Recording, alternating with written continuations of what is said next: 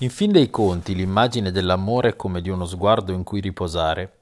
Vuol forse esprimere il senso del sentirsi a casa nella gratuità della vita, il senso di calore, fiducia e nutrimento che sorge dal sentire di appartenere a qualcuno e di poterglisi consegnare in dono accogliendolo come dono, così da poter meglio affrontare il proprio cammino nel mondo, riposare l'uno nello sguardo dell'altra.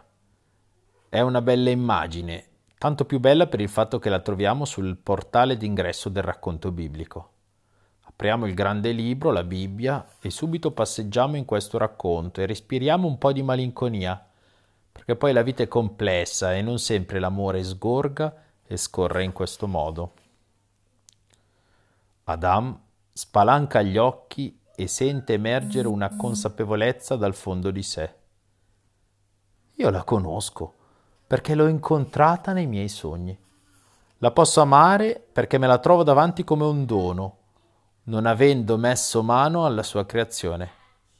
Se io conoscessi tutto di lei, se non fosse creatura misteriosa ai miei occhi, non avrei mai potuto innamorarmene. Adesso posso cominciare a conoscerla perché mi è misteriosa e al contempo è parte di me. All'amore è essenziale la dimensione del mistero, il meglio sorge dal profondo, dalle zone di me su cui non ho potere, ma dalle quali posso accogliere o respingere le forze vitali che vi fremono. Nella coppia, come anche nell'amicizia, le radici sono intrecciate, come quelle dei faggi nel sottobosco. Ci sono risorse inespresse che devono ancora emergere.